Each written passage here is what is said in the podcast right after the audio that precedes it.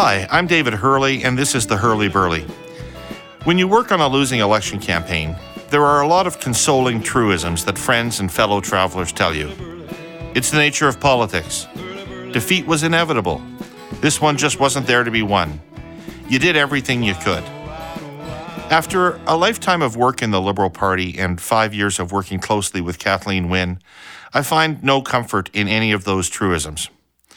What I really believe is that the Liberal Party is at one and the same time the one essential party in Canada and the most fragile party in Canada. Third place is a dangerous place to be for the Liberal Party. It's ironic that a campaign that I led would take us to this place because fear of its consequences are what motivated me to re engage actively after the similar result federally in 2011. And in this particular campaign, Kathleen Wynne offered a superior product to sell. She's the real deal in every respect. She ran a great and transformative government, and she campaigned superbly and won the debate. She deserved better. So, what I really think is that after 15 years, defeat was likely, but not inevitable. And even if defeat was inevitable, seven seats was not.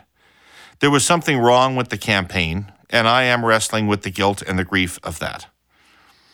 I think, taking a step back, that there were also many other interesting things going on in the campaign besides the impact on the Liberal Party.